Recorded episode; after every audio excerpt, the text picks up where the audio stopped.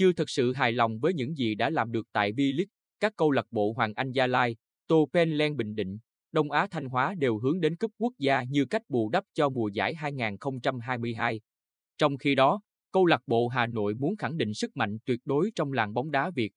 Hai trận bán kết cúp quốc gia 2022 sẽ diễn ra vào chiều 23 tháng 11 trên sân Quy Nhơn. Thầy trò huấn luyện viên Đức thắng tiếp Đông Á Thanh Hóa, còn câu lạc bộ Hà Nội có chuyến làm khách đến phố núi Pleiku trước Hoàng Anh Gia Lai. Tại V-League 2022, khi được thi đấu trên sân nhà, câu lạc bộ Tô Penlen Bình Định giành phần thắng 2-1 trước Đông Á Thanh Hóa. Nhưng trong chuyến hành quân ra xứ Thanh, đội bóng đất võ đã nhận thất bại cùng với tỷ số tương tự. Với sự đầu tư lớn về lực lượng ở mùa giải năm nay, có thể khẳng định chất lượng đội hình của Tô Penlen Bình Định cao hơn nhiều so với đối thủ. Vừa trải qua trận đấu không hề căng thẳng với câu lạc bộ thành phố Hồ Chí Minh ở lượt cuối V-League, hầu hết các trụ cột của đội chủ sân Quy Nhơn đều được nghỉ ngơi, có thể đạt phong độ cao ở đấu trường cúp quốc gia. Tương tự như vậy, câu lạc bộ Đông Á Thanh Hóa cũng đưa ra sân hầu hết cầu thủ dự bị trong chuyến làm khách trước Hồng Lĩnh Hà Tĩnh, nên lực lượng đầy đủ và hoàn toàn sung sức.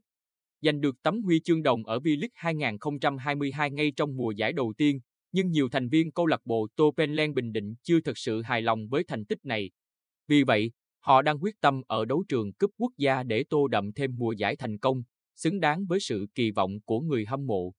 Trước một Đông Á Thanh Hóa có phong độ không cao chỉ giành được một điểm trong năm lượt trận cuối V-League, thầy trò huấn luyện viên Đức Thắng được cho không gặp quá nhiều khó khăn để đánh bại đối thủ, giành tấm vé vào chung kết. Cuộc chiến trên sân Pleiku được cho là hấp dẫn hơn, với sự góp mặt của hai đội bóng được đầu tư bài bản hàng đầu Việt Nam. Thầy trò huấn luyện viên Kiati Sak được đánh giá là ứng cử viên vô địch V-League 2022, nhưng họ chỉ kết thúc ở vị trí thứ 6. Đáng nói là trong hành trình đó, đội bóng phố núi trải qua chuỗi 10 trận không thắng, một thành tích đáng buồn của Văn Toàn và các đồng đội. Sở hữu nhiều tuyển thủ quốc gia, với nhiều cầu thủ được chơi cùng nhau suốt quãng thời gian dài, nhưng dường như Hoàng Anh Gia Lai vẫn thiếu một chút lạnh lùng và sắc bén để khiến các đối thủ phải dè chừng.